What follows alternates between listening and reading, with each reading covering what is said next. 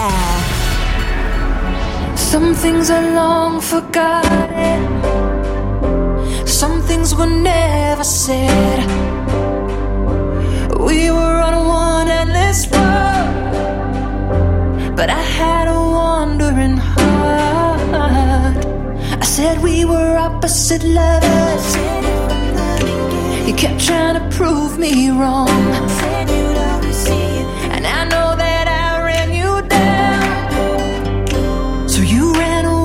your heart.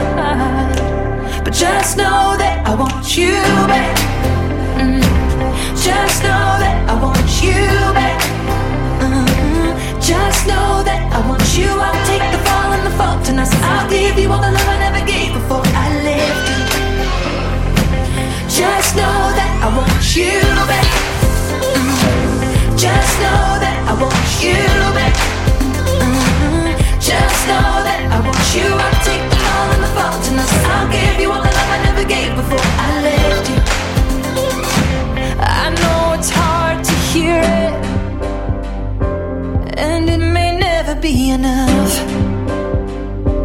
don't take it out on me now. Cause I blame it all on myself. And I had a fear of forgiveness. I was too proud to say I was wrong. But all that time is gone. No more fear and control. I'm ready for them both of us now. So just know that I want you back. Just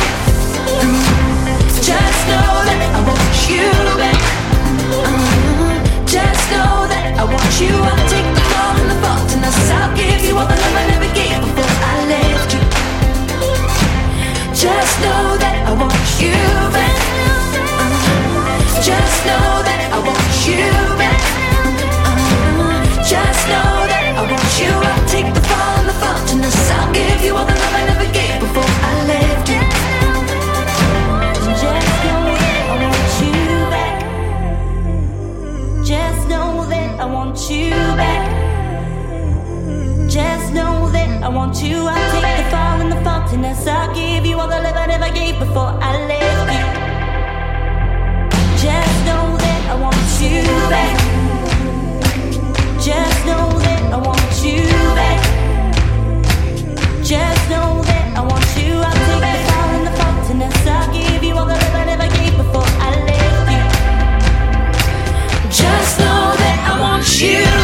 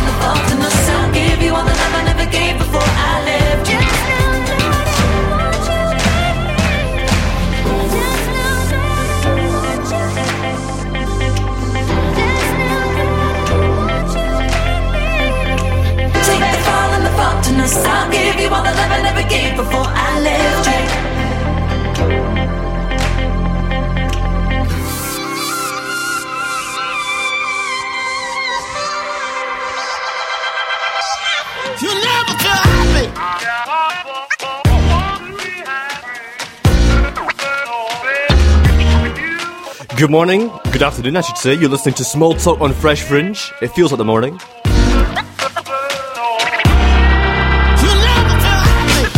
We are live from the Pleasance Studio. A very warm welcome to you. This is my second broadcast from this year's Edinburgh Fringe Festival 2017.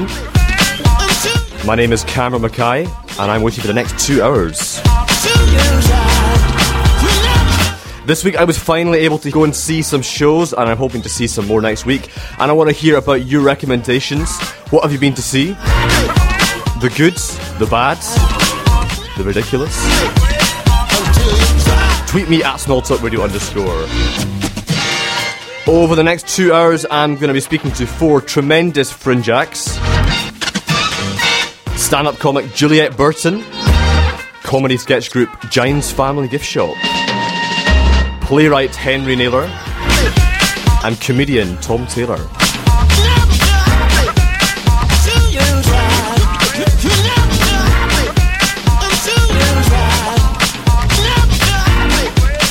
That's all coming up after this.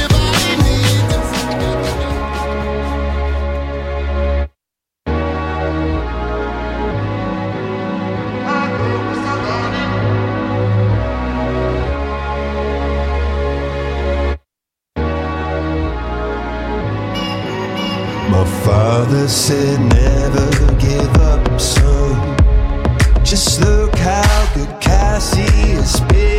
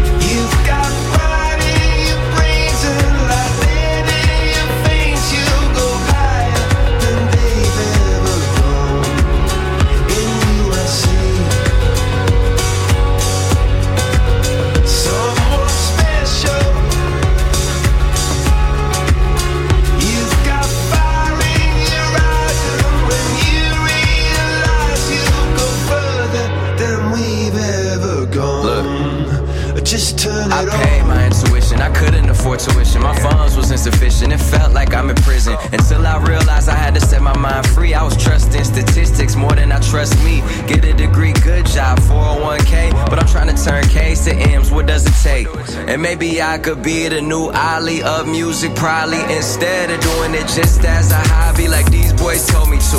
I guess you either watch the show or you show and prove. Prove it to them or you prove it to yourself. But honestly, it's better if you do it for yourself. Never complacent till we hit the oasis. One life, don't waste it. Feel my heart racing. Success, I taste it. Ah, we on the verge of getting every single thing that we deserve.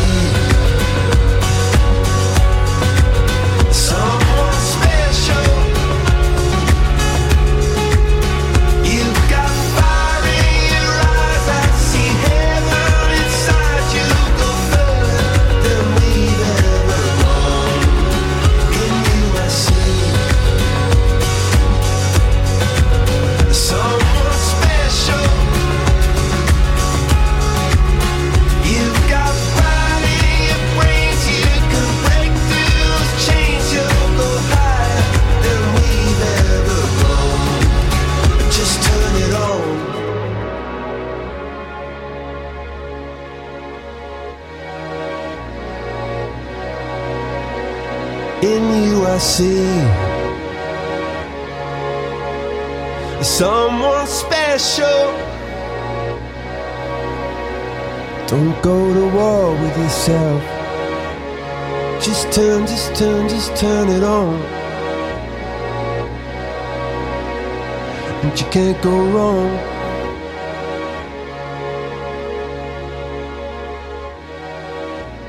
Coldplay, Miracles. You're listening to Small Talk on Fresh Fringe. Thank you for tuning in. Now, my first guest this morning is an award winning comedian, writer, and presenter. Her Fringe show, Butterfly Effect, investigates the power of kindness. I am very intrigued. And she is here to tell us all about it. It is Juliette Burton. Oh, yay! Thank you so much for having me. Welcome, welcome. Thank you for being here in our studio. How are you feeling after the end of week two? Is it the end of week two? I've got no concept of time anymore. Well, I think officially yes, but I think previews, etc., it may feel longer for lots of the acts here. I I'm feeling I'm feeling good. I'm feeling very very happy. Um, a little bit tired, not going to lie, but that is the fringe. Um, and the greatest thing is that I know that the adrenaline kicks in as soon as you see a new crowd full of gorgeous faces in in the audience, and yeah, suddenly my energy all comes at once. Then, so yeah, I'm having a great time. That's good to know that the audience can have a big effect on a performer. huge effect. I don't think they underestimate, and I think all of us as audience members underestimate the power you have to affect the show. You kind of make the show, especially something like comedy, where if the audience is making eye contact with you, if, if they're laughing loads, if they're if they're giving you loads of energy, then you're going to get loads back as well. There was one particular show that um, I'm not saying I have favourites, but it was pretty damn awesome. Uh, it was the first Sunday, and there was this girl who had the most extraordinary laugh, and I fell in love with her. I just she she was the star of that show, and I I just wish she could come at ev- to every show. Maybe you should bring her back. We'll send a, a, a tweet on our student radio website to say we want that girl back Yeah, to the butterfly effect. or just anybody who has a brilliant laugh. Like I have a huge crush on Jimmy Carr because I love people who just have those laughs where they're just uninhibited, just loving life, going for it. Really, just being alive. That's what laughter is. Is this beautiful tension release of just celebrating the best bits of being a human. Absolutely, and it does help when people are laughing, and, when there are some people in the in the crowd who are big personalities or people who like to verbally express their love for a show. That always helps, I imagine. So. Yeah, although my shows tend not to get a lot of heckles. Um, it's not that kind of show where there's not a lot of opportunity to heckle because I'm talking so much. Uh, That's no. good. That's, that, well, that's a good sign. no, it's kind of, it, but it does still have some interactive en- elements, and um, I think because this show is all about kindness, and there's a difference between audience members who'll come in and are just already there. They're already invested in the concept. They're already going along with it. Either either get get in or or or don't. And if you don't go with it, then I think you're you're you're losing out on part of the experience, and that goes for most shows. I think just lose yourself in it, go for it. It's the greatest thing about the Fringe. You hear that, everybody? Good advice. It's right here. Well, uh, this isn't your first time at Edinburgh Fringe. No. You've been here a lot, performing since 2009, I believe. Yeah, so I first started off uh, performing in other people's shows back then, uh, and then in 2011 started writing with um, a comedy partner, Lizzie Mace, and we performed as Mace and Burton, and uh, did that for two years. And then in 2013, that was my first solo show, and uh, at the Gilded Balloon as well for the first time. And then 2014 uh, had some sold out shows. 2015 sold out the entire run. 2016 sold out my entire run, every single show, every single day. and then 2017, so far, we've been selling out f- so far in advance that um, yeah, we've added an extra show. So it's progress. It's lovely. That's It's a very good sign. At least you're not having to take shows off the website or anything. That's very good to hear you're actually having to put more shows on. We have to definitely. No, I'd never cancel a show, and there's always going to be people out there. But yeah, we've been selling out my room every single day um, in advance as well. Like there's been there's been a few days where I've been walking around going, I can't flyer, and I love flyering. Like I love meeting people and chatting to people, and uh, and enthusing to them because then they're already invested when you meet them on the street into the show. Um, but then there's been a few days where I've been like, oh well, we've sold out for the next three three days. I don't know what to do. I can't. There's no point in chatting to people about it because then they're not going to be around after that. So, uh, but now we're in the last stretch, and I think a lot of people who are coming up now are here for the full right to the end. That's good. Yeah, it's nice that people are here for the duration. I'm here for well about three or four weeks, but it's cool. Well, it's I nice. used, I used to live up here, so if you need some recommendations of some good pubs, then uh, I've lived up here for nearly four years, and my favourite place is Joseph Pearce's on Elm Row. It's got the best brunches, and they do pints of Bloody Mary. Well, thank you for the recommendations. Oh, Edinburgh's a very pubby city. Yeah, it's good. It's good. And now, uh, you're back at the Fringe this year, as you said, with your show Juliette Burton Butterfly Effect, in which you investigate the power of kindness kindness. comedy. Now, are you familiar with the TV show Dragon's Den? I do know of Dragon's Den. Dragon's Den is the show in which uh, entrepreneurs pitch their business ideas to the tycoons of the industry. Now, I wondered if you would be interested in pitching your show to the listeners. They are the business tycoons, so you're going to get on your entrepreneur hat for a second. You've only got a maximum of 30 seconds. And the idea is just to put in as much as you can about your show and entice our listeners to buy a ticket, and that's the way that they're going to invest Right, I'm getting into in my your power in your stance idea. now. Get into the power stance. Now I'm going to play the jingle first of all, and then we're going to go in with the 30 seconds.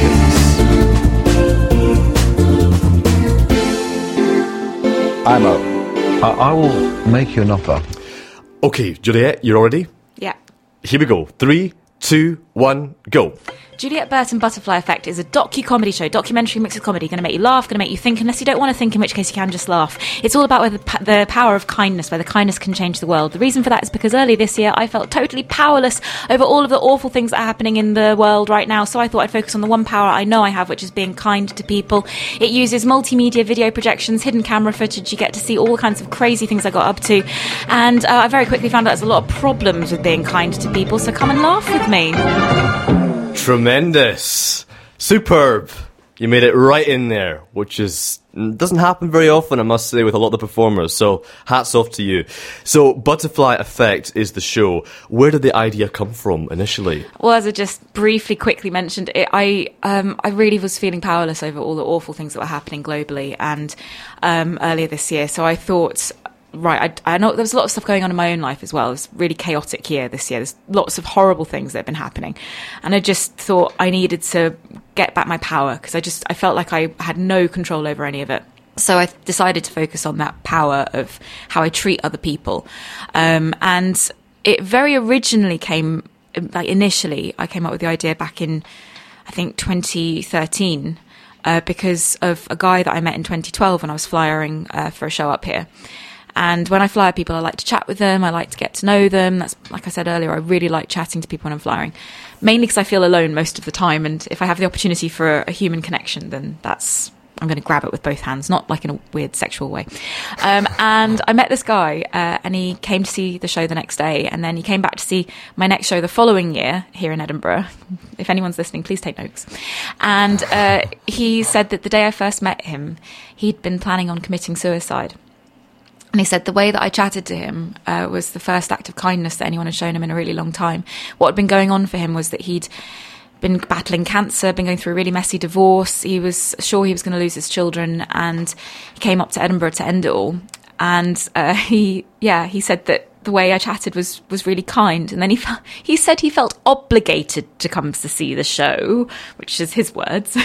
so I get people in, I guilt trip them. Okay. And uh, then he said he found the show so uplifting that he changed his mind, and now he's gone on to have this amazing life. Like he's still he's still out there. He's coming up. I think he's coming up tomorrow to the Edinburgh Fringe as well. So, um, and I realised that that like I didn't know I was being particularly kind to him, but I realised the power that that like just being nice, being friendly, being kind can have to somebody. And there's been loads of instances in my life as well where like especially I've got mental health conditions, and um, for me, having a small act of kindness, like if experiencing that with somebody just smiling at me or being particularly friendly, um, or just you know doing something little, like uh, people have been giving me gifts this year at the Edinburgh Fringe, and it's it. I, I don't. I think we underestimate the power that can have over somebody's world, change somebody's world, and yeah, it might not change the whole world, but it might change one person's world a little bit. And actually, being kind can help me as well, because if I focus on being kind, I believe you, what you focus on is what you get. And um, I've very quickly realised that being kind to people meant that I also got my head out of my own bottom, um, which I'm very regularly up there, and it's very nice up there, so I've been told. Um, so yes, it is.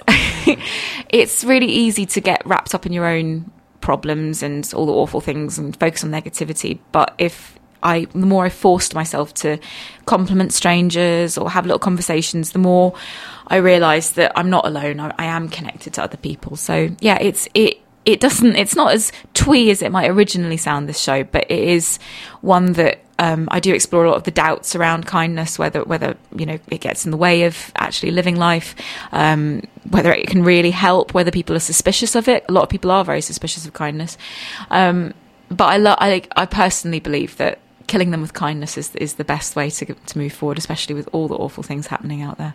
I love that. I love that. Oh, thanks. It's very, very nice way to put it. And I, I like to hear shows that have a mix between it being enjoyable, but also there's a bit of a meaning behind it, and people may be very impacted by it. So, yeah, hope so, yeah. congratulations. That's really, Thank really you. great. Thank, you so you. much. Um, here's a song, and then back with Juliette Burton for more chat and possibly a game. Waves struck a sea of bitterness. Lights out so low in the blue. Before I found you, days pass slowly, lost and though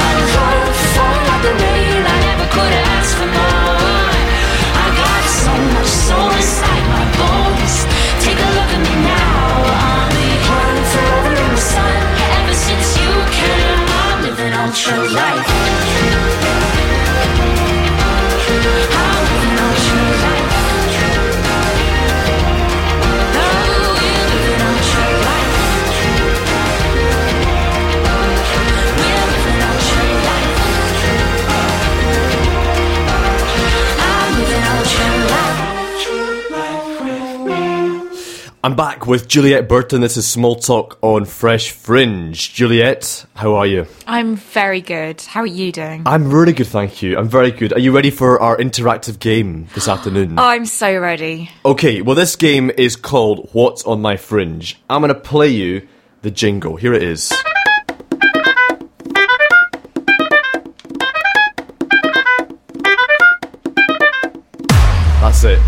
That's simple. amazing. Can we just listen to that for a couple of minutes? That would just be awesome. Here, here it comes again. Oh, just, good. just for you. I'll, I'll play the jingle one more time. I'm doing a little dance whilst we're listening Okay. to this. Well, you know, I might make this available as a ringtone if you'd like. Be the most annoying ringtone ever. It would be, yeah. I, I don't think it's something I'd like to listen to too often, but it's good for this game. So this is called What's on My Fringe, and this game requires at least grade 8 or above in the art of guessing. Did you bring your qualifications with you this afternoon? Um, I, I, I think I'm being a bit of an imposter syndrome here. I haven't got my grade eight in guessing. Okay, don't worry, don't worry. Well, basically, we are each going to have a sticky note and a pen in front of us, and we will both write a random word relating to Scotland. The word can be a food or a beverage, a popular tourist attraction, a well-known person, etc. So it's kind of up to you, uh, but it has to be fairly guessable.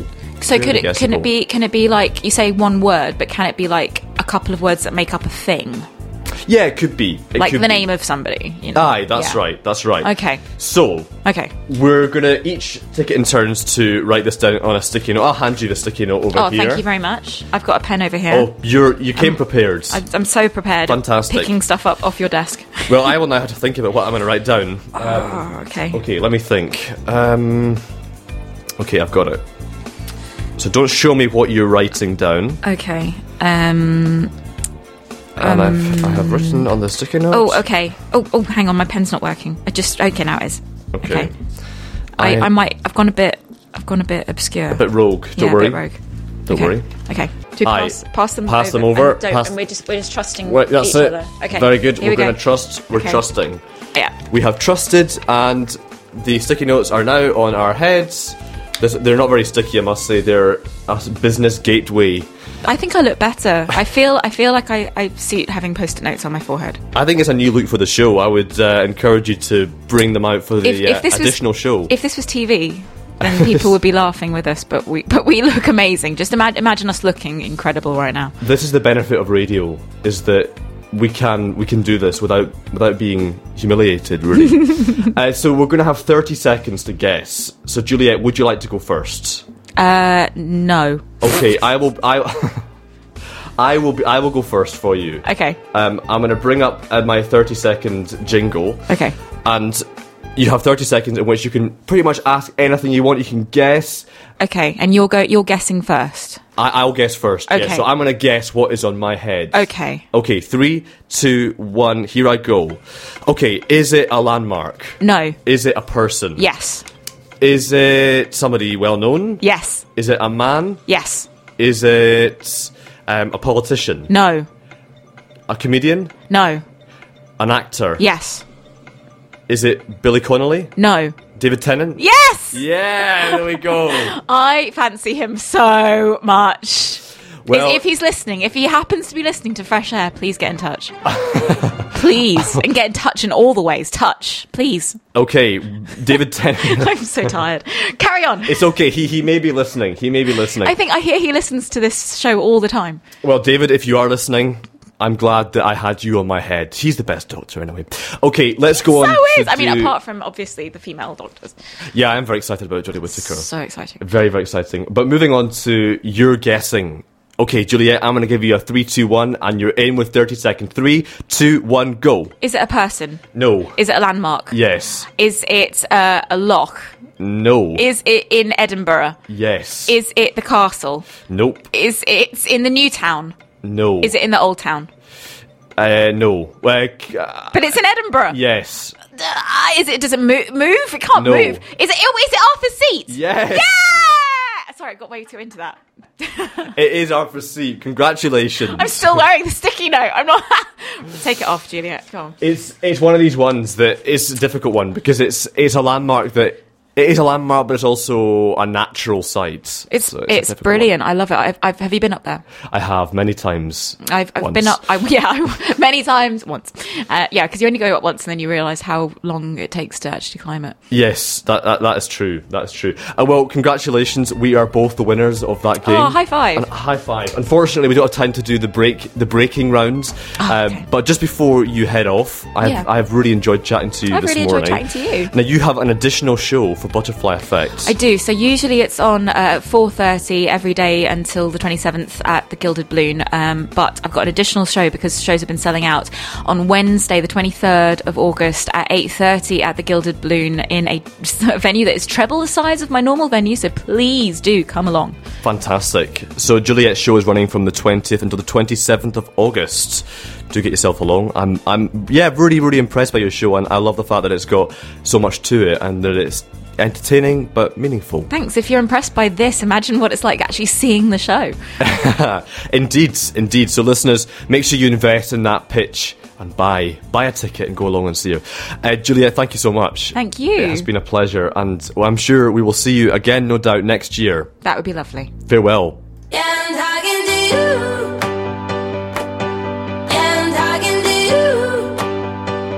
Up, I have James, talking to you. Gein's Family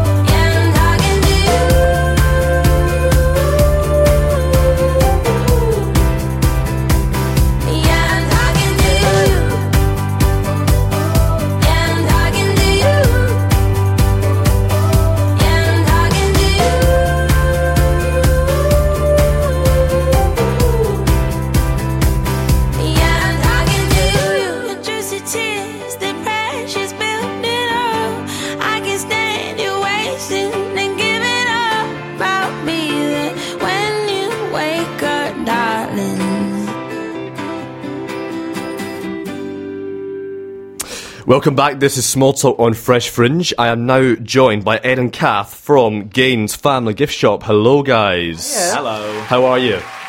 All right, thanks. Thanks for having us. Not at all. An absolute pleasure. And Now, I must confess, during my introduction of the show, I called the show Gines Family Gift Shop. Hey, that's all right. We've had worse. yeah, Don't we've had a lot of different names. Glenn's family bum bag. Do you- now, do you- okay, so I, I feel I feel better about it now. It's not, uh, you know, it's uh, one of these names. I, well, the name actually is very intriguing. Where did it come from? Wow, it's it's after Ed Gein, the uh, the murderer. Um, So it's uh, it, we technically say it wrong as well. Like we'd just seen it written down. We're like we're all fascinated. Kiri in particular because she has a podcast about it. Um, Yeah. Serial killers, even though he's not a serial killer, but he is a murderer. Uh, but yes, we were all having a chat about that, and we were like, well, that. That'd be interesting if he had a little shop because he, yeah, because he had awful things. The- he the- made awful things. The caveat there is he used to collect parts from bodies. Okay. Yeah, You just think, wouldn't it be nice if he had a shop Yeah, would of it- killing people? Hey, let's give Ed Gein a shop. He sounds like a right lad. He sounds, he sounds like a nice guy. Um, so yeah, think so that's where it sort of comes from. The yeah. thing about it, we- we read it written down. That's you should never make fun of people for saying pronouncing things wrong because it means they they. Uh, oh, thank, thanks, mate. Uh, I'm not in another room. I'm just a bit far from the mic. Sorry. um, yeah, they they uh, it means they they've read it and that means they, they're trying to I've sort of uh, lost my point here a little Yeah. bit, to be honest. no, I get it. I get it. I like it. No, it's cool. It's cool. So, how's the run been so far? Have you been pleased with the last two weeks? so much fun. Yeah, it's been really fun. Really uh, enjoy doing the show, which is always which is nice. We we have that nice thing where um, we- we're not reading reviews, we're not reading anything about how it's going because I think it's really detrimental. But we're also having the quite positive thing where people come up and go, "I see the run's going well," so we get that delicious feeling. Yeah. we go, we're not actually reading reviews, so we get sort of like Yeah. a general nice feeling, but without any of the this bit was bad. Yeah, yeah, yeah. That's interesting. nice. So, you, you think the reviews can be uh, counterintuitive? Well, to the extent that they might put performers off and make performers feel Oh, that they're. Yeah, Yeah, abs- valued. absolutely. If if someone's if you're doing a show that you really love and then someone goes, "I hated it and I hated that person," it's like that's not going to make you feel nice, is it? So it's like it's just if you avoid it, then you don't have to uh, be thinking about it during a show and being like, "Oh, why did they hate that me in it? Why did they hate that bit?" You don't have to think about that because Yeah, you don't know about it. Even if it's good, it still influences you. So if if it's a good review, there could be they've mentioned something, and then when you're doing that, you're thinking about that review. It just takes you out of the Yeah, so it's just yeah, it's just easier to just not know any of it. Really, I think. And also, we're not here for them. Yeah, although that's true. Saying that, it is lovely when people give us nice stars, though. So, like, saying all that, we will use your stars. I think I think it will put It'll pop be like them on waiting the to the end. It'll be like an I'm a celebrity, get me out of here when they don't know what anyone's saying about them in the jungle, and they go back to the real world Oh, yeah. and they go through all the papers and they read it all. So, would you look at the reviews afterwards, or just forget it, never look? Ah, I don't know. Probably drink a bottle of whiskey and read all the reviews. Yeah, I'll, I'll probably have a look. Yeah, There's a there's a thing wasn't there? There's like a TV show where they the, the bunch of people went into the Highlands on an island. It was this year, and it got cancelled after two Oh, two Eden. episodes. Wasn't it Eden? Was it Eden? It, uh, it was. It was called Eden, I believe, It got cancelled after two episodes, and it was a total them. disaster. yeah. They didn't tell them, so they just stayed on the island for another two months. That's the worst thing I've ever heard. well, you know what? I never watched it. And I I'm a Celeb is the only reality TV show I'll allow myself to watch. But I was intrigued by that idea. I, I, I read up on it, and I think it was a- an extreme version of I'm a Celebrity. Yeah. These random people. and Do you mean you were intrigued by the idea of um, cancelling it and not telling them? Well, that, Making them play, it- play it out and That's so think that they're- that's terrible. That's terrible. It's awful. Whose job was it to? Not mine, definitely. well, it's weird. I didn't think it was you until you said not mine. Now I think it was yours. well, speaking of TV shows, are you familiar with Dragon's Den? Yes. Yes. Yes. So it is the show where entrepreneurs pitch their business ideas to the tycoons, the, the big the big people of the industry. Mm. Mm. Now I wondered if you guys would be interested in pitching your show to our listeners. They are the tycoons of the industry and they're going to invest hopefully by buying a ticket and coming along to see your show. So mm. you've only got a maximum of 30 seconds to do this. Right. Oh, and you're going to get your entrepreneur hat on, and you're going to think about what you want to do. And it's, it could just be a kind of loads of information spoken out at once, or it could be anything you wish. I've heard I had a song before, I've had some sort of rap, but it's up to you guys. But 30 seconds. Do you know is what's really bad is uh, when you start talking about this, I assumed we would be the dragons. that's, that's how I view us. So I was like, right, what are you going to pitch here, mate? You got a sketch, have you? got a sketch Here's my Marcus? idea. Although, well, yeah, I did actually come up with this idea once. It was going to be an entertainment kettle, and the idea was that as you boil your kettle, it would play tunes to you. But no I one mean- went for it.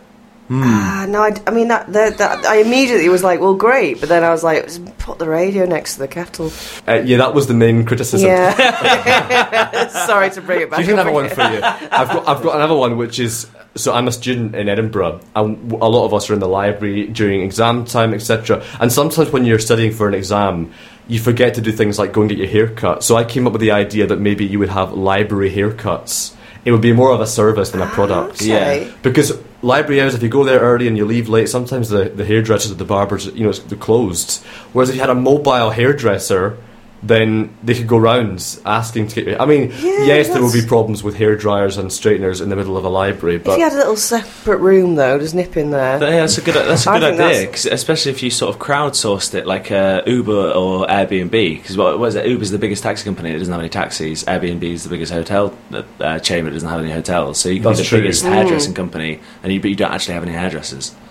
I like it. Mm. I like it. Only only thing required is scissors.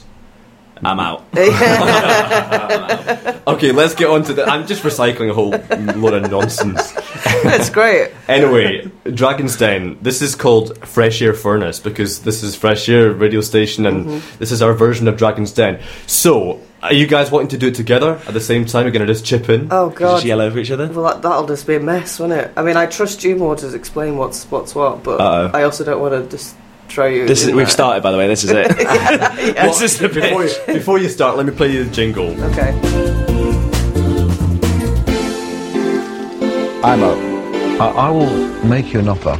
Let's hope our listeners make you an offer this afternoon. Here we go with three, two, one into the 30 seconds. Three, two, one, go. Wait, what are we doing it together? Or We are happening? Games for the Gift Shop, Volume Three. We do some sketches, and uh, hopefully they're great. Uh, and we I don't want to do it anymore. I don't want to be in the show now. Will you sell it then? All right. Um, it's oh, it's a doozy. If you like, if you, you like laughing and you have nothing to do late at night, but do la- but please do At laugh if you come. Don't come if you're old. If you're old, that would No, come What? along. If if you like comedy, just come along. It's bums on seats, isn't it? I guess. Yeah. Come along if you are old. How did it was we do? a kind of unorthodox pitch, but I liked it. It was it, it brought out your personalities. Do you have a? Do you have like a? Um, do we have immediate feedback, or do we know how many people are? well, listeners, if you're listening, tweet me at Small Talk Radio underscore. Please don't do that. And we want to oh, hear no. about Gein's Family Gift Shop Volume 3. We want to hear about what you thought of that pitch. Are you going to be in or are you out?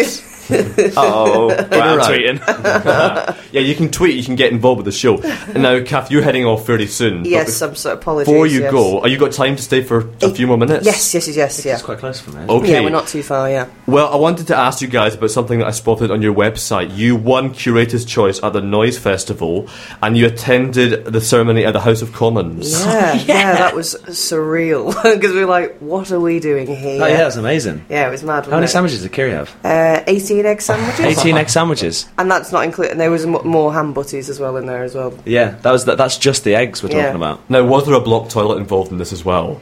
Because I read that. I'm not assuming that there was a because yeah. of the sandwiches. I think I we. Uh, I, I. I feel like it was a yeah. There is a picture of Ed on the toilet. Oh yeah, because I was really happy that I went to the toilet in the House of Commons. okay. Yeah. Um, pleased, ha- happy, yeah, happy and pleased. happy yeah, and both. pleased, yeah. Just because it's what uh, I mean. Have you been to the toilet in the House of Commons? I haven't been. Uh, I've been to the House of Commons, not the toilet. What exactly? Well, there we go then. Yeah. I have.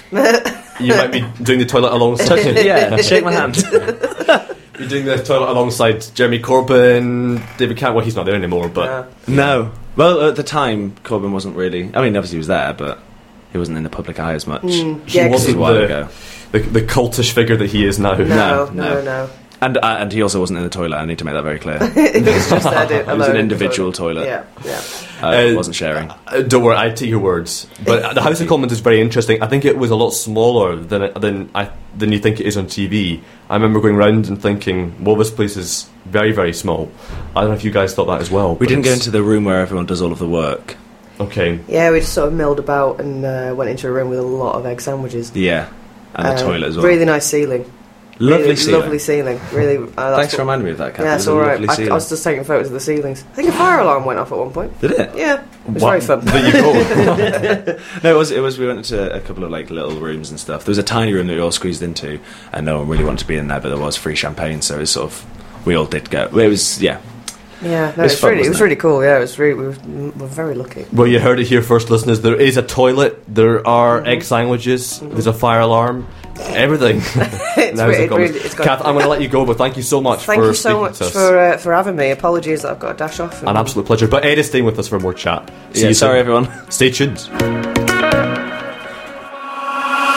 I'm no longer broken hearted. So glad I came here tonight. And I see you got what I wanted. Baby, you got what I like.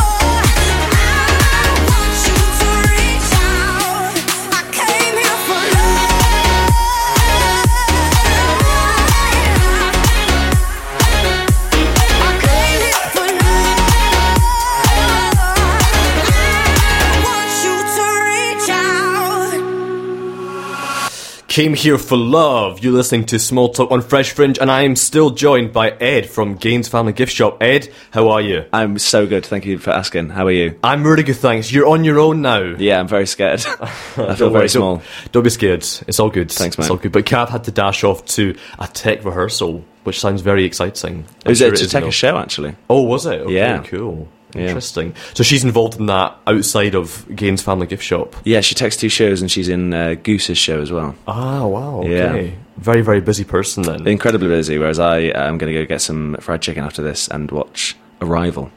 Oh, uh, are you? Yeah, on my brother's Amazon account, not even my own. Oh, is it Arrival now on Amazon? It is, mate. Yeah. Oh, Amazon I need to get Amazon back. You know, Arrival, I think, is up there with. I think it's probably my favourite sci fi film. Oh wow. I really love it. I went to see it in the cinema and I was a bit skeptical, but it blew my mind. Serious? Yeah, I loved it. Have you seen it before? No. Well, I, I saw it on the big screen. There's something just really haunting but l- lovely and amazing about it. I'm really excited. This better be the best sci-fi film I've ever seen. It is good. Well, Amy Adams is superb as the lead character, and it's just a really, really interesting story. A very different kind of sci-fi film. It's not like your bog standard Signs or I don't know Doctor Who.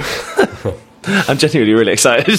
Yeah, you- no, you should be. I'm, I'm- so passionate about sci-fi, and this is making me really excited. I, I, it Great. was incredible, incredible. Smashing. Enjoy it, enjoy it. But back onto the show. I, but I do enjoy that. Thanks, mate. Uh, so, Gein's Family Gift Shop involves lots of sketches, comedy sketches. Uh, quite a few. Yeah, yeah. Okay, so how do you go about writing a sketch? Um, that's a big one, and that's a big question. Uh, we, if we- for me personally, what I tend to do is I go for like a pun- a punchline. We write around that, so we'll sort of get it up on its feet and and see if there's anything funny about it, and then we do a lot of shows around the place. So we'll do previews or like uh, new material nights and and write on stage. That sounds a bit. That's a, no, that's, that's a good description. Cheers, and mate. are the sketches inspired by contemporary issues? Well, yeah, they're sort of meant to be. A lot of it, a lot of it's about we just sort of like take the. Everyone says we're dark, but I don't think we are dark. What we do is we take li- life, like things from life, and try and make them funny. So, sort of sad things in life and make them funny. Um, and we also try and do a lot of stuff. The last two shows have all had a lot of sort of social commentary in them, but no one really pays any attention to that. Th- This time we've had to say we're we're doing social commentary, Okay. like say the word class instead of implying it, and stuff like that. So I think this one's a bit more on the nose, but Cool. we've had to do that because no one pay, I don't think anyone expects like, anything from sketch. They just expect it to be that, just a laugh. Canned laughter stuff. Well, I mean, I know that for comics, there's now a huge amount of material out there because, well, politics and everything else has started to look a bit like a sketch show. Hmm. So, from that perspective, I imagine there is a lot. I mean, if you were a satirist or if you were a political comedian, Yeah, I think uh, it does seem like that, but then I, that sort of stuff we can't really touch because we can't do impressions of Donald Trump, so we can't we can't really. Uh, yeah, do anything about that kind of stuff. So I think it's more to do with our own lives and how we feel. And there's lots of stuff in, about uh, class and the arts rather than we're all going to die really soon, kind of thing, like because of nuclear winter. So I think we're yeah, we Well, you- sort of stay clear of that kind of stuff because there's people who can do it better. now you mentioned impressions there. I did uh, when I said it. I was like, I bet he's going to. Are you an impersonator? no, not, But not you're at all. But you're a performer. You're a performer. I am. I. I am. I am. I am. I can't. I can't shy from that one. Well, would you be willing to play the imitation game with me? I can honestly think of nothing I'd rather do right now. Is, is that good or bad? no, just I just can't think. okay, it's good. It's well, the imitation game is a regular feature on Small Talk, my radio show. Yeah. And the Edinburgh Fringe is all about performing. We will now attempt to bring some of that performance magic into this very studio. So here is how the game works. Uh, we're each going to write down the name of somebody well known, a celebrity, uh, somebody fairly straightforward. And we'll put the names into the middle and we'll mix them up. And then we're going to each perform a signature impression. And that has been carefully crafted over months of pre- Ed has sure, sure, been sure. preparing this, Yeah. uh, just getting this right. And then we're going to just do a bit of off the cuff, read what you've written and just go for it. The worse they sound, the funnier they are for the listeners. perfect. That's uh, honestly a dream for me. Okay, here's the jingle.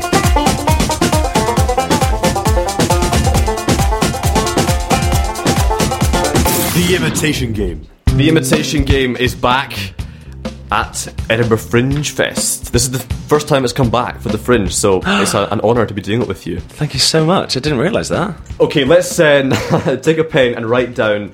We'll each write down two people. Right. And then if we run out of time, we run out of time, but let's go for it. So, people that are fairly well known, like male or female, could be funnier if they're female for us, because we can't do. Because we're both boys. We're both boys, we can't do higher pitched voices. but- Men? I should have said men, shouldn't I? Uh, you certainly are, yes. How old are you? I'm 21, so yes, I am a man. Wow. about that. Um, I'll put down one into the middle. That's one. and Is this then good right- radio listening to me right down? I feel like I'm not. Well, basically, we've got this imitation game music playing in the background. Oh, so it bubbles along quite here- nicely. Here, it is. It's like being in a jazz bar. okay, Jazz. I have written my first. I've written my first. Okay, I tell you what. Let's just go for one each. One random one each. All right. So we'll swap. Thanks. I, I do hope that you. Well, so don't open it yet. Oh, sorry, I haven't mine. what, what we'll do is we'll do our signature impressions first. Okay. Yeah, I love my signature impression. who who would like to go first? Y- you should definitely I'll go, first, so I okay. can think about someone to do an impression of. My signature impression is Ed Sheeran. Okay. Okay, and I know I have his his hair color, Oh yeah. and I do dabble in a bit of guitar. Hello. but I'm going to just attempt his voice. And if we can, we're going to try and weave in what's going on in the studio just now. Okay. here's here's Ed Sheeran. Hi guys, it's Ed Sheeran here. Um, hi man. Uh, yeah, I'm just playing with um, my guitar in my room, and I'm just really enjoying radio. Um, I'm with Ed from. Uh, uh, from uh, You're right. He wouldn't know, would he? he would, no, he wouldn't know. From Gein's Family Gift Shop. I'm really gonna go and see a show, man. Um, yeah, buy my single. Thanks, man. wow, uh, that, that, that was really fun for me because I have absolutely no idea what Ed Sheeran sounds like. so that that's why it was just you speaking quietly. Well, listeners, listeners, tell us what you thought of that. please, because I have no barometer. Okay, Ed, over to you. Okay. Your turn. Here we go. What are you gonna? What are you gonna be? I think I'm, I think I'm gonna if it's all right because I genuinely gonna do impressions. Um, I'm gonna do an impression of Kath doing an impression of a lamb. Okay, go for it. There. That's it. That's it. Beautiful. Yeah? And we're back in the jazz bar. A lamb and Ed Sheeran. They're in the jazz bar together. in a jazz bar. Okay, now let's open the sheets that are in front of us. Who do you have? Oh, you absolute. Um, Alan Carr. okay, I have Ant or Dec. I'll go first. Thank you. I'm gonna do both. Oh, nice. Hey man, it's Ant here, man. I'm with Ed from Gein's Family Gift Shop. And then here's Dec on his left. That's right, that's Games Family Gift Shop. Votes to keep Ed in Games Family Gift Shop. Thank you. Yeah, actually very good. Thanks very much. Very good. Hidden talent. Okay.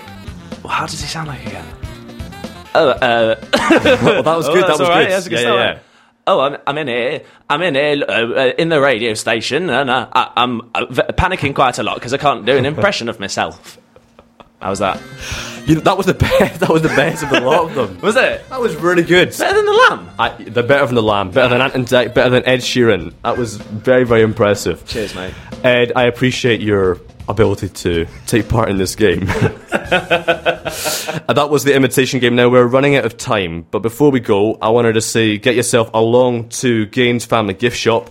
Gein's Family Gift Shop Volume 3 is at the Pleasance Courtyard, Venue 33, at 20 past 10 until the 28th of August this month. yeah. Ed, are you excited for the rest of your run? I am. It's a really, it's a really fun show, and uh, this, this is going to sound cynical, but it go, the show goes really quickly, which is quite nice because you're not sort of going, oh, it's going to be a slog for an hour. Yeah, it goes quickly, and it's just really fun to do. So it's, and I don't, there's always been a bit. Of, the last two years have been a bit like, oh, let, let's go and do the show, but this one's just like great, it's loads of fun. So You hear that, listeners? Fast paced, entertaining fun. Get yourself along to Gein's Family Gift Shop. Ed, thank you so much for being on the show. I thanks really me, appreciate it. It's been uh, lovely. I'm going to go get some chicken and watch Arrival. Uh, Please do watch Arrival and, and tweet me afterwards about how you enjoyed it. I will. I look forward to hearing your review in the voice of Alan Carr. Of course, yeah. Lots of love, Alan Carr. Thank you so much. Enjoy the rest of the run. Thanks, pal. Take care.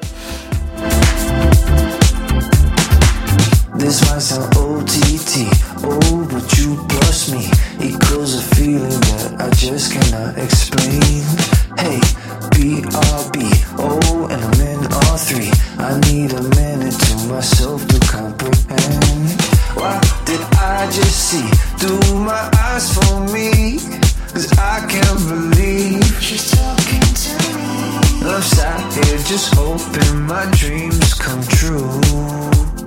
So are you just dance? Wrap both your arms around my body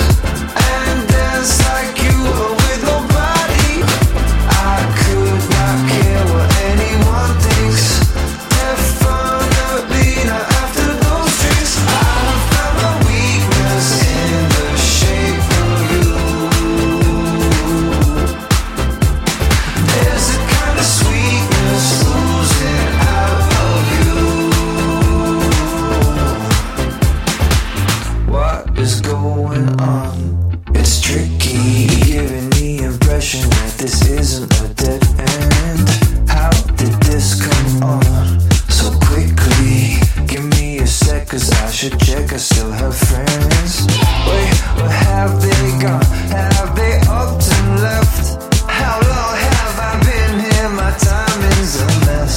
And I'm sat here just hoping my dreams come true. Well, I was afraid this would happen, that this would happen.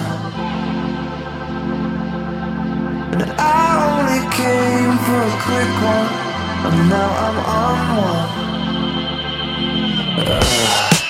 Just dance. Wrap both your arms around my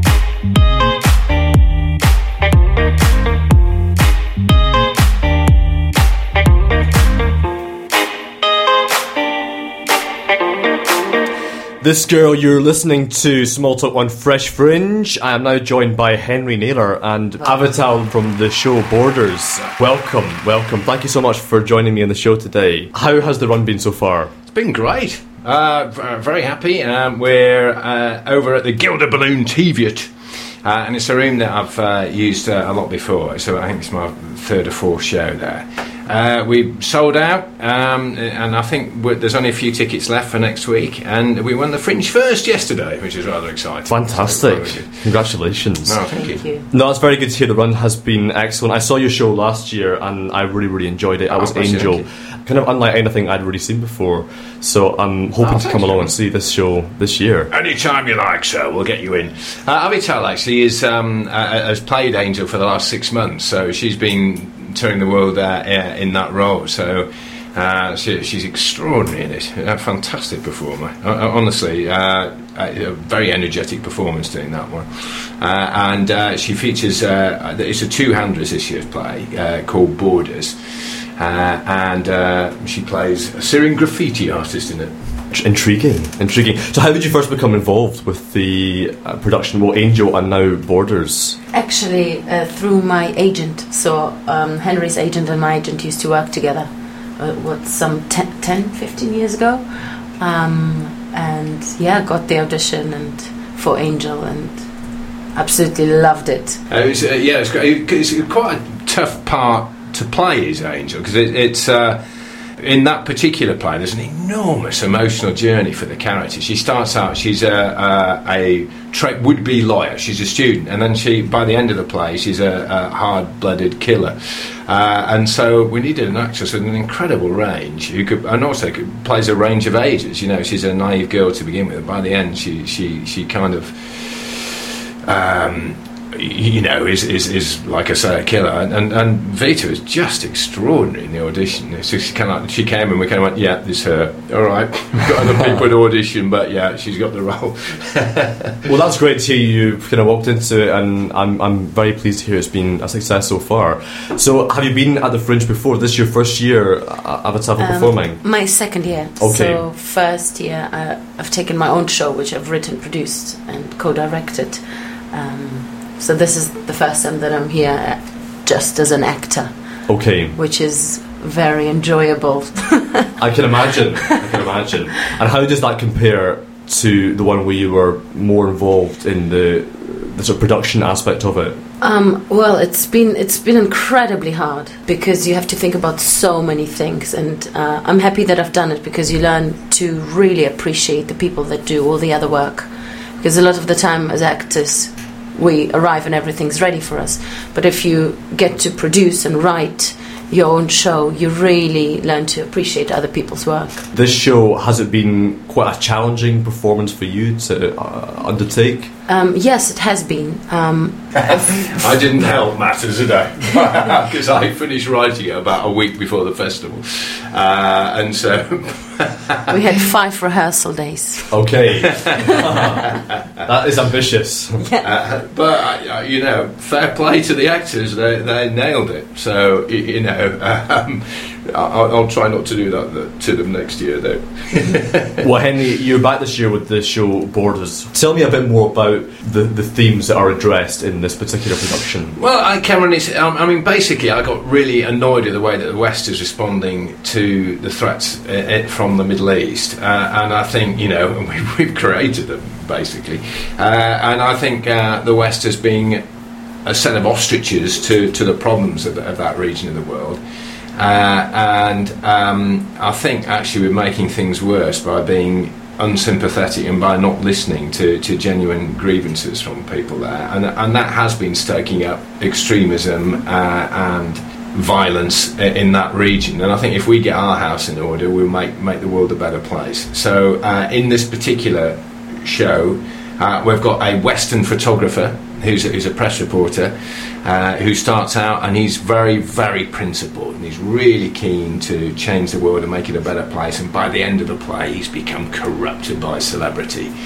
Uh, and he's, um, you know, a bit of a booze hound, and he, he's sort of, uh, he, he- he's kind of like a symbol for what I think the West has done. You, you know, since 9 11, we haven't really uh, we've responded with a with a fist and a boot and a gun rather than with ideas and compassion and empathy. The effects of that are felt very keenly by the, our other performer, which is Avital's uh, role, who is a Syrian graffiti artist, and she she is standing up against the state.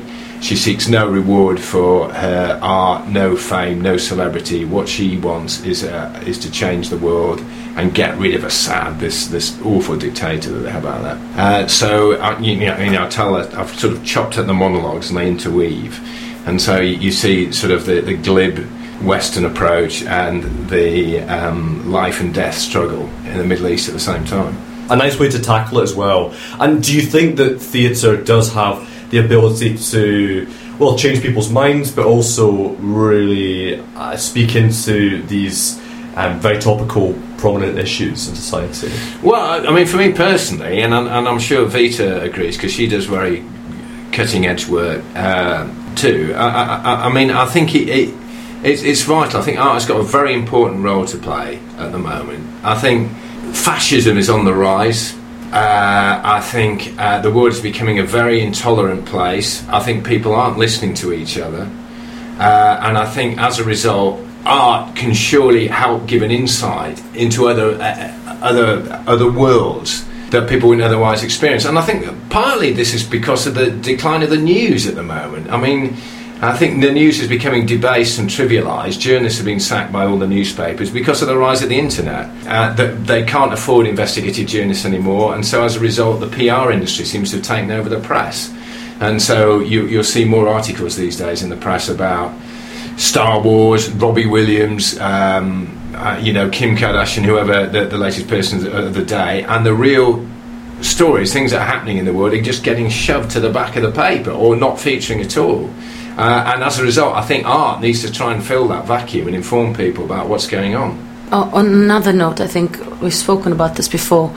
We, if it's reported, it's reported in such a way that we get desensitized. So we we don't feel the compassion we should feel in the news for the refugees, for, for, for people that are suffering. But when you go and see a play, as I found that um, with, with Henry's work, you, you learn, you see, you can relate to, to those characters. And when, if you can relate to someone, you, you become more compassionate and you understand their stories. And through one person's journey, you start to understand, hopefully, a whole nation, a whole region. I, I love it, yeah. I think it's a really excellent theme to be addressing. Obviously, um, a major ongoing crisis, and we will talk more about that after this song. So stay with us. Back soon. I Tried hard to make you want me, but we're not supposed to be. And the truth will always haunt me, even though it set me free. And my tears flow like the ocean as they floated in the. They were falling in slow motion, and they brought me to my knees. Oh, you're haunting me, taunting me, all in my brain. Turn out the light, and now all that remains fills me with doubt, and I'm shouting your name out loud. Why do you wanna put me through the pain? I get the feeling I'll never escape. I can hide away from the shame of you. Tears on the ground, tears on my pillow. You won't bring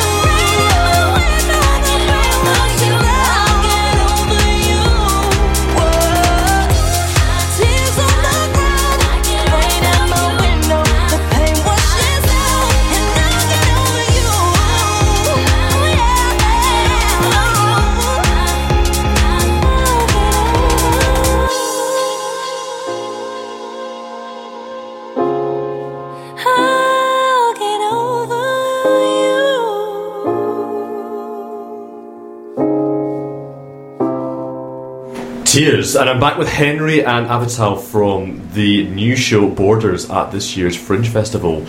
Guys, welcome back. Thank you. Thank you. Now, tell me, Henry, for this show, what methods of research did you use? Obviously, there's a lot written about the migrant crisis in the newspapers, etc. Uh, were you able to speak to people directly involved in these yeah. issues? Yeah, no, I mean, sort of, I mean, part of the genesis of it. I mean, I had a vague notion. I thought I should write something about the Syrian crisis, but uh, we, uh, and I, were doing Angel um, in New York um, in April. Uh, and uh, which is about the time the Fringe program starts getting put together. You've got to put in your ideas for shows and stuff. Uh, and um, this guy came to see the show and started tweeting about it and saying saying really nice things about it. And we looked at his sort of Twitter handle, and he was it ended with UN. We thought, what does this guy work for the UN? Uh, and so, so we tweeted him back and said, "So, do you work for the UN? You know, thanks for the nice things you're saying." And he said, uh, "He said, yeah, I do." And he said, "I'm the acting Under Secretary General for Global Communications." Wow. Which is like he's like their head PR man, basically. Uh, and we said, "Oh, uh, that's quite interesting." We're trying to do this show about um, Syrian refugees and their, their, their struggle to get away, you know. And uh, he said, uh, "I said, do you know, do you know anybody you can put us in touch with?" And he went, "Yes, here are the most important people in the world who deal with this issue." Uh, and so he introduced us to loads of people at the UN who deal directly with with the, the situation. And also um, through them, we met uh, we met a, a handful of refugees who, who had made it to America. Uh, and some of, and many of those stories that they told us actually are in the show. Uh, and um, so, and it was great. Actually, it's, it's, it's fabulous being with the actor who's going to play the role. Uh, at- the same time when you're doing your research, because like Vita was also meeting these people at the same time, we could go away and compare notes and discuss about what we felt we could get that would into the show that would best convey the um, spirit of what was happening.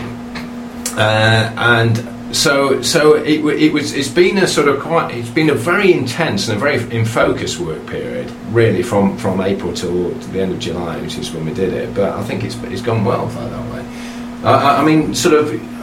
I mean, Vita sort of um, met a refugee who who was about her own your own age, wasn't she? Yeah, she was about my age, and she was. Um, she studies uh, journalism um, and studied in Syria, but then the war broke out and she had to stop. But she got a scholarship at Columbia in New York, and she got a transfer, and she could escape. Whereas her whole family is scattered all over the world, and she hasn't seen her family in years and can't even get in contact with them. Um, so it was I think uh, th- as an actor, you're incredibly privileged to be able to tell somebody else's story, especially if it's a real story and especially if it's a story of struggle. Um, so it's been amazing. Yeah, absolutely. And did you find that helpful, that encounter, in terms of crafting your own performance? Yeah, I mean uh, that's that's a luxury that not many actors have to meet a person firsthand and to listen to them. Especially uh, Riham, the girl that we met, she was incredibly open, um, and she talked very freely about her emotions and uh, the situations she's been in. And yeah, it's yeah, it's been absolutely terrific. I can't say it's been amazing because it's still a terrifying um, story to listen to, but it's been great. Yeah.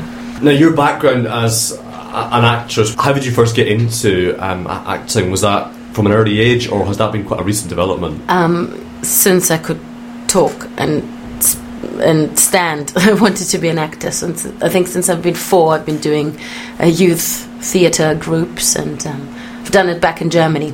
Um, but I've done Russian. Th- I've been in th- Russian theatre groups because my family is Russian, so I very much grew up in a in an environment where I was encouraged by my family to to do what I wanted to, and that being an actress. And then I moved to Germ- uh, uh, to London when I was 18 and applied to drama schools, got accepted. Uh, went to East 15, the, the contemporary theatre course. And been plain sailing ever since. Yeah. That's yeah, great. Yeah. That's a really, really good story. Now, Henry, I wanted to ask you about your background because you had a really, really interesting career in writing and uh, performing, etc. So, you were formerly a head writer for Spitting Image. I was Cameron, yeah, many moons ago. Um, yeah, no, but I, I well, my background really was as a student. Uh, I did a student revue, uh, which Griff Jones, the the comedian, came to see, and he at the time had a show on telly called Alas Smith and Jones, and he said, um, "Look, can I buy your material from you? You know, we think it would work well on the telly." And, and me and my mate said. Uh, no, no, that's ours. But uh, we said we'll happily write you some custom made stuff, and so he took us on board, and we wrote for Smith and Jones for, for a couple of years, and from there we got it was kind of poached by Spitting Image, uh, uh, and we were like the lead writers on that for for um, two or three years, and it was a fabulous experience and a really good to learn your craft as a writer because like you, you would. Uh, I think one of the problems that I found with writing for telly in the past is you'll write something in May and it'll be on air in December, and you've kind of forgotten what you're trying to do. Whereas with Spitting Image, you write something on Tuesday, you'd see it on air on Sunday, and if there was something wrong with the script, you could see it. You could see what you'd done wrong, and you think, oh, well, next time I'll do this and I'll do that, and you'll tweak it. Uh, and so, I, I, and it, it's taught me useful skills, which I still use. It's taught me how to write quick under pressure, because in Spitting Image, you, you're knocking out a show every week, you know, uh, and the pressure's on, and sometimes there's just nothing in the news you know, or there is a story in the news that is so big and so tragic that there's nothing else to, to write about. So you've got to find funny things and you've got to find something to say about them. Like, like for instance, uh, you know, we, there were things like IRA bombs went off when we were doing it, and um, uh, you, you know, and you, you see what's happening this week. The biggest story is going to be Barcelona all week, uh, and you know, you would have to find something funny or satirical or hard hitting to say about that, which which um, was a an original thought, uh, and that that teaches you really good skills. And I think as a result, as a writer, I give, I give myself ridiculously short deadlines, which I probably shouldn't do because that's how I've been trained. and probably should give myself time to breathe rather than staying up all night writing it uh, in June and July. and there have been efforts in recent years to revive that format. I know you were involved in uh, Head Cases a number of years ago, and Newzoids is obviously another recent example of, of that idea. Do you think the concept works in a modern setting with politics and news being almost so like the satire that we once may have known, or is that a bit of an unfair comment to make? Uh, No, I, I, I, I think the world has changed, and I, and I think so, because first of all, it's a very expensive show to make. I mean, each puppet costs about forty grand to make. Uh, you know, you've got the cartoonist to pay, you've got the, the the modelers to make it, and then you've got to, you know, you've got the manufacturing process, and they don't last very long. These puppets are made of uh, rubber which corrupts. Um, so uh, it was a very expensive show to make, and uh, there's quite a bit of wastage in, the, in a show like that because to try and, and get you, you try and pre-record some material that you, that you think might be still topical during the series. Uh, I remember one series actually, we wrote a load of sketches about the Labour leader John Smith, who then died the week before we went on air. And so we lost about half a series. Oh wow! Okay. Uh, and, and so you'd have to write that that that um, you, you know, very quickly. I mean, I think though, I think people are saying, "Oh, why can't we get it back on air?" In all honesty, I don't. When it first came out, there were only four TV channels. Uh, and uh, what was on the BBC was, would have been something like Songs of Praise on a Sunday night. Uh, and so Spitting Image had uh, access to an enormous mass audience. We'd get ratings of about 15, 16 million, so about a quarter of the population would be watching it. Um, and with the best one in the world, that c- would not happen these days. That with anything, even sort of your most, even Coronation Street is getting half of what it used to get. Uh, uh, and um, so you could justify in financial terms back then. I think TV execs these days would find it hard to do so. Also, there's there's there's a uh, there's a I don't know. I mean, th- th- there's a lot of competition with satirical shows these days as well, isn't there? I mean, there's a lot of sort of stand-ups doing it, Well, I mean, in America, the shows that are doing very well are the shows Saturday Night Live and lots of the shows presented by uh, people like Jimmy Kimmel, even James Corden, etc. So I am interested in it because I think in Britain we don't. There is maybe still a gap in the market for satirical shows to come back. Well, I believe that, I believe there is. I believe there is, and I think uh, the problem that we had, and I think the problem that Newzoids have, is you've got it is on the, ma- the mass market channel. So the thing that we were constantly fighting with head cases was was like we try and put satirical stuff in it, but the execs would be like saying, "Why don't you do Cheryl Cole? Why can't you make it?" And we, we get when you when you know you toss them a few bones and put in a few things like that. But if you want to put the hard-hitting satirical stuff in, you are all constantly fighting the execs who are constantly trying to stop you putting it on air um, because they think it loses ratings. Uh, and, and personally, I think the, the, the public are more savvy than that. I think the public, uh, public, uh, Uh, public also want to know what to say, what to feel about events in the news. So I think you know, you you know, I think you can put satirical stuff on it, providing you do it in an entertaining way and you're not up your own backside. I think yeah, you, you know, I think you can do that. No, that's well a very good observation, and you are a very very experienced person in that field. So maybe there'll be more for you to do in that uh, in that realm. Uh, thank you guys so much for being on the show this afternoon. Uh, so Henry Naylor's Borders is running at Gilded Balloon Teviot at Venue 14, and that's half past four until the 28th of August. And I wish you guys, the both of you, the best of luck with it. I see, I, I really really loved the show last year, and I'm hoping to come along and see it this year. So Please do. Come and say hi if you do. It'd be nice to see you. Yeah, Henry Avital, thank you so much. Thank you. Uh, now stay with the show. We have more chat coming up very soon. I'll be speaking to Tom Taylor, so don't go anywhere. And here's a song for you. Saw you in a dream, you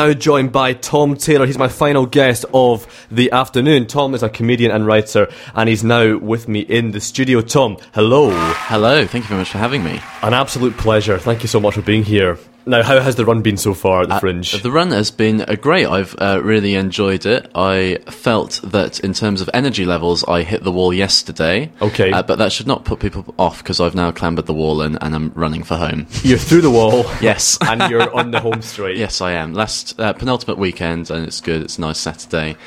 Uh, storm, whatever is on its way. Gert.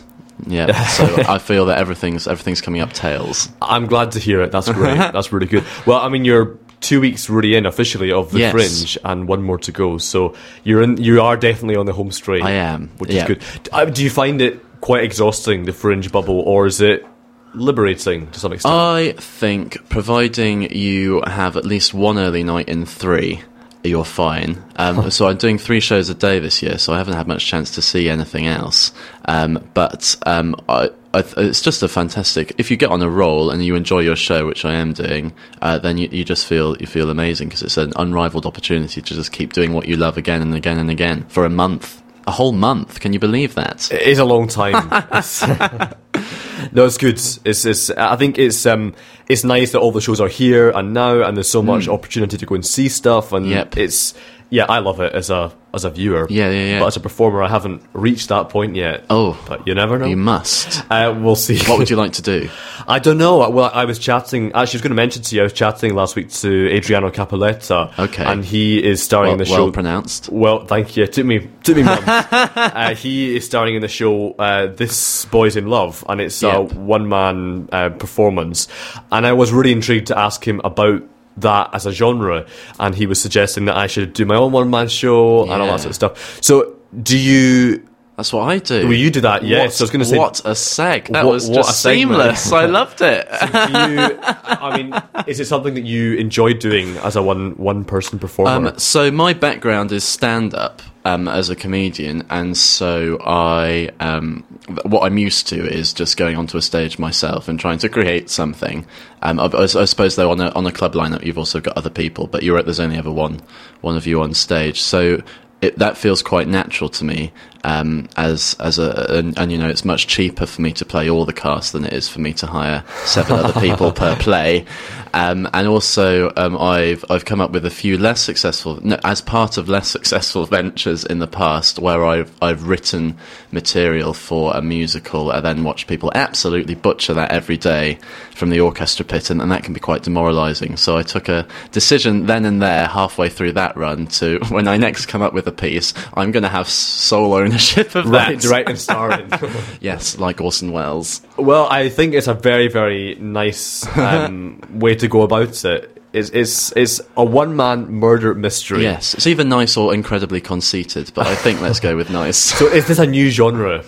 Is this a new genre? Um, so I love that that sort of golden era of crime writing from the 30s with Agatha Christie and Dorothy L. Sayers and that lot. So um, it's it's a sort of um, it's a loving pastiche in one sense. I, re- I really wanted to write a murder mystery that, heaven forbid, if nobody laughed at it. People would still go, oh well, that was a passable murder mystery, um, as opposed to the sort of murder mystery where the, the curate kills somebody with a cucumber and then eats the evidence, so then it's an hour of cucumber-based innuendo. I didn't want to write that. Um, so what I think I've written is is a, a sort of 1930s pastiche, and then just scattered it with as many jokes as I possibly can get in. And also, there's something funny about one man um, desperately s- s- sweating like. Um, a very sweaty man. I was going to say something rude there, but I, I stopped myself. So well done, You- you're a sweaty performer. yeah, well, I'm playing. I've, I've got this. I'm playing eight characters a show, so I have to sweat for eight people, and I think I smashed that out the park. Does that involve eight separate costume changes? And no, one, one, one very, very damp costume. okay. throughout. So you're not doing Um, that that performance where you have one half of your face, one character, and the other half of Oh, your and face. yeah. So one. I only shave one side of my face, so that I can. Yeah, yeah. I um no, I I, I try and when when, when you're an actor of my range, darling, you just do it with physicality, uh, and also a truly astonishing array of awful accents. Uh, Fringe guru. well, you know, uh, about an half an hour ago. Four, four stars. Four- he still gave it four stars, even though he, yeah, he, he liked the fact the accents were bad. Well, I was saying half an hour ago with another guest, we were doing some impersonations of celebrities oh and people, and there were some horrendous Im- impersonations around there. Who, who who did you have doing those? Uh, it was it was uh, Gein's Family Giftshop, Excellent. and so it was Ed from Gein's Family Yeah. Gift Shop, and he ended up doing the impersonation of a lamb, but also the pers- impersonation of Alan Carr. okay. It was a hidden gem. It was uh, a, a masterful performance. I, I, I had to do Ed Sheeran, which Okay. wasn't um, wasn't the best. I but- don't think I have anything to offer. But Don't worry. Thank We'll- you. We'll, we'll- we'll come to something different soon. Don't worry. I have I have plans for you. Uh, but before God, that that, sounded sinister. Ah, don't worry. Nothing to worry about. It's not a murder mystery. Okay, not a real. That's your show. Yes, thank you. Uh, I, now, have you come across the TV program Dragon's Den? Yes. Yes. Well, I wondered if you'd be interested in taking part in an on-air pitch to our listeners. Okay. They are the business tycoons of the industry because they're the ones who hopefully will invest by buying a ticket to come along and see you perform. Yes. So I wondered if with a maximum of 30 seconds, Okay. you would be up for pitching your show in any style you wish. And it's just a chance for our listeners to hear a bit about it in a very condensed section. but we will, of course, elaborate afterwards. Okay. Um. So Well, before you go in for it, I'll give you. I'm a- ready. You're ready? I'm ready. No, no, let no, me d- let me play the jingle to you first. Oh, play the jingle. Okay. I'm up. I, I will make you an offer. Okay, Tom. Three, two, one, go. So, the Charlie Montague mysteries are perfect shows for anybody who wished Bertie Wooster was a detective. Uh, but on top of that, Dragons, um, I Have Your Kids and everyone you've ever loved. So, if you don't come and see the show, then bad things will happen. The end. Did I nail it? Um, I think it was the right mix of telling what the show was about and then just adding a little bit of threat. it, wa- it yes, was. no, I did, didn't I? Your silence speaks everything I need to know. It, well, you finished it in about twelve seconds, so that Oh, for a start yeah, was well, impressive. Yep. Am I right, guys? No, no knowledge of how long that lasts. It wa- You know, it was well. It was certainly one of the more unique pitches I've ever had on I'll this show. it. But the, I mean, the the threatening aspect of it was different. I'm not sure if Deborah Meaden, if she was listening, would be. so is she one on of your? that. Is she your core listenership? I don't think so. but if she was, we, we would be in for a treat. Uh, so the show is a one-man murder mystery, Yes. and I am no very actual excited by it. violence. No violence. Yeah, no. probably put that on. as- Tag that on as a disclaimer. Okay. Um, yes, it's a one-man murder mystery. So who did it? Well, I did. But which one of me? um, and we find out at the end. I'm assuming. yes, yes. Provided it doesn't overrun, in which case you leave very disappointed. But no spoilers. No, sp- no, no, absolutely no spoilers. Um, so yes, yeah, it's all you all find out who. So you go home satisfied and hopefully tired from laughing. I like the sound of that. That is that's a good mix. Now, Tom and I are going to be doing something interactive after this next song. We're going to be playing all about that week, assuming he gives me his consent. So stay tuned.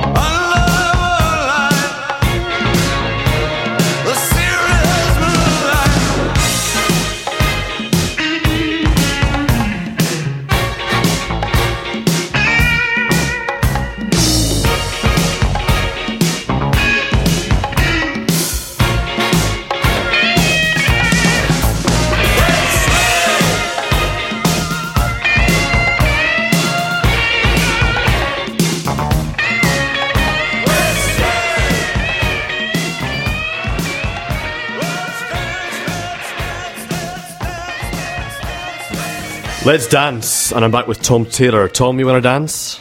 Um, I uh, will dance if you pay me enough. oh, I'm all right. I'm all right. oh, right, thanks. Well, it's radio, so no one can see. Let's pretend you're dancing. Tom is now dancing Yeah. the cha cha in the studio. Isn't he good? Really, really great. Hear him move. Okay, Tom. Yeah, that will work on radio. Unfortunately, it won't unless we we of course filmed it, but we'll we'll skip over that. Okay. Now, Tom has agreed to play all about that week with me. I'm very excited. all about that week is a regular feature on this radio show. Uh, here at the Fringe, uh, we're part of this big bubble, but obviously outside of that bubble, there are lots of things taking place in the big worldwide I mean, I, I have world. not. I have not read a newspaper or, or looked at the internet for, for a month. Don't worry. Well, my guest last week was microphone, and he was the same. He was in that position where he was part of the bubble. He wasn't sure what was going on, but he still managed to do pretty well. Okay. So don't worry. Don't Are there worry. still two careers? Uh, oh, wait. He's- have he- they been? Have they merged? of what the news and performing. no, I don't know. Keep going. Keep going. Ask the oh. question. okay. Well, let's play all about that week with Tom. Is there a jingle? There is a It's jingle. all This about the week, about the week. It's all about the week, about the week. It's all about the week, about the week. It's all about the week, about the week, week, week, week. It is all about that week with Tom Taylor. Now, Tom, Uh, there are I know- I five know- questions. I know what that song was from. So, is that a point? Or- or- or- Unfortunately, or- not. about the bass. I apologise. No, no, no treble. Yeah, believe it or not, that was uh, taken from that that very song. But there are five songs, uh, five uh, questions in this quiz, and here is how it works. I'll explain them as I go along. A right answer and a wrong answer. It's very straightforward. Question number one is multiple choice. This week, Ah. Another member of Donald Trump's team was fired from his or her position. Was it A. Kellyanne Conway, B. John Kelly, or C. Steve Bannon? C. You're going to say C? Yes. I can tell you that C is correct. Ah! Well done. well done. You have one right answer He- so he's far. literally ticked it. Yes. Now, was, that, was that a guess, or did you know? Um, I, I saw a show where somebody else referenced it. Otherwise, I would not have known. There you go. They are dropping off like flies in the administration. Yes. Anyway, question two is not multiple choice. Many God. employees of a major fast food chain this week voted to go on strike over concerns about pay. Name that fast food chain. Okay, I'm gonna look for ticks, nervous ticks in your face. It's, it's Mc, Mc, Mc, Burger, Cuffs, and Mc- McDonald's. McDonald's is correct. well done. Who is this guy? That was a relatively straightforward question, but Was it though? there were pot- well, there was possibilities. Other, other Yes, ones, I- I went- KFC, yeah, yeah, many other, other food chains are available. Question three Correct. is name that person. I'm going to read out a quote, and you have to guess who said it. Who this week said? If I could turn the clock back to the establishment of my party and choose its name all over again, I wouldn't choose the name it's got just now. Who was the person? That. Brian Blessed. Well, Brian Blessed, I'm afraid, is wrong. Uh, this is an interesting one. This is Nicola Sturgeon, who, Who- who's at that? the oh, I know, very famous. Uh, Ed- Nicola Sturgeon, who this week at the Edinburgh Book Festival, during a debate, suggested that had she had the opportunity in the 1930s, she would have changed the party's name to something different. Oh. so quite an interesting talking point. A question. Let's not talk about it though. we'll move on from that one. We'll move on from Trump and, and Nicola Sturgeon. Okay. Question four is get another one right. yes, you do. Have you explained that? Uh, the you- prize? Well, yes, you have two more to go. Get We have two more questions to Yeah. go, but you have two correct answers so far. Yeah. And Tom, you know that if you secure three correct answers, you get a shout out later on on the show's Twitter page. To my ex. It's all to play for. Question four is buzzwords. I'm going to say three words loosely about a particular story or event, and you have to guess what it is about. Your three words are HBO, Twitter, and data. Game of Thrones. Would you care to elaborate? Absolutely not. Are you perhaps referring to a hack to do with Game of Uh, Thrones? well, wasn't an episode released when it shouldn't have been? yes, I, w- I will give you. Half point. let- No, all of it. Let's round up. I'll give you a half point, and the reason is because there was some personal information that was dumped on Twitter. It was a hack of. There was the, the early release of an episode, but I think that may That have was- been. was that planned? Well, I think it was human error. I think the, the Oh, Spanish and Nordic versions of HBO accidentally released that, but there was a big hack. I mean, a lot of people are saying they don't want the robots to take control, but it would really help Game of Thrones scheduling, wouldn't it? Perhaps. When are they going to come, the robot overlords? I don't know. We can find that out in your show, no doubt. God, it's going to need some rewriting. okay, question five is true or false. I'm going to tell you something, and you have to guess if it's true or false. This week, actor Tom Cruise announced his intention to write, direct, and star in a reboot of Home Alone. True or false? True. I'm afraid it was the wrong oh, answer. Oh, damn it. That was Two and a half points. Two and a half points. You didn't quite scrape that shout out. Why are you laughing? I'm Oh, gutted. I'm not. I'm, I'm not. I, I I've stopped chacharing. I've know- been chacharing for three minutes. I'll, here's another one for you. Here's another one for you. no, this is a this is a bonus question. I, I do want you to secure that shout out this week. just tell me, is this? Well, tell me if you can. False. No, this is not true, or false. Oh, Sturgeon. What happened to what happened to Tom Cruise earlier this week? What? If I got the true or false question Well- wrong, how am I going to know background Well, info? no, no, no, this is unrelated to this question. He was in the middle of filming Mission Impossible Six. Oh, and wow, He had, I- he had an accident. Got a lot of catching up to do. Well, have you got any idea what might have happened to Yeah, him? he, um, Tom Cruise had an accident whilst filming Mission Impossible 6. yes, points. Points, please. Points mean prizes. Yeah, you know what? Yeah. You took the words out of my mouth, but I'll give it to you. I'll give you that half, extra half point. Oh, yeah, half point. I forgot. Yes. Tom, you, you do secure your shout out on the show's Twitter page. Thank you for playing the All About That Week game. You are the this week's champion oh. with three correct answers out of five. Well, out of six. Well, but then it was a yeah, that's right. Well, okay, there was that bonus question, but it was a bonus question for for the fun of it. Yes. and I really wanted fun. you to get that shout out. Thank so you so I'm much. so How many you have. questions did you would you have done? Um, I wouldn't have gone further than six. I think. I Oh, think well. at that point I would have said that's it Yeah, because of running time. because of running times. Indeed, indeed. Now let's go back and chat a wee bit more about your your actual show because that is what we're really here to talk about. Yeah.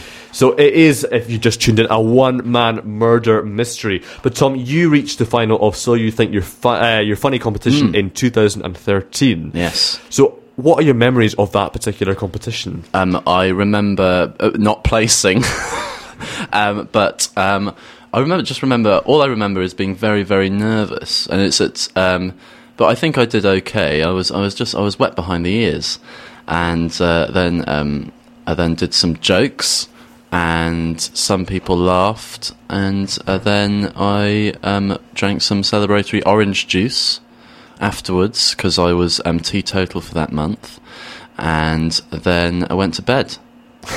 um, They're good memories. what an awful, what an awful answer. No, so that is. I, I like those memories a lot. They're nice memories. I, I think I did a joke about um, tennis. I remember, which is now no longer in my set. okay, well, reaching the final of So You Think You Can Find It is a big, Mm. Yes, a big well uh, said. Thing to do. And was that quite a significant launch pad, pad for you in your career? I think it could have been if I'd bothered to capitalise on it by inviting people to come and see my gigs after that and really having a strong year. Uh, but instead, I um, went and uh, just did a, an admin job.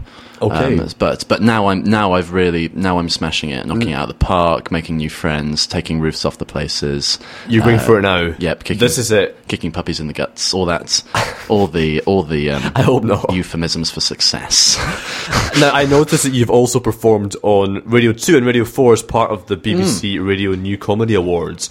I was interested to know would this current show translate well onto radio? It absolutely would. If Okay. you are a radio commissioner listening, it's ready to roll. I've got ideas. Um, come talk to me. Tweet me. F- find my shout out and reply.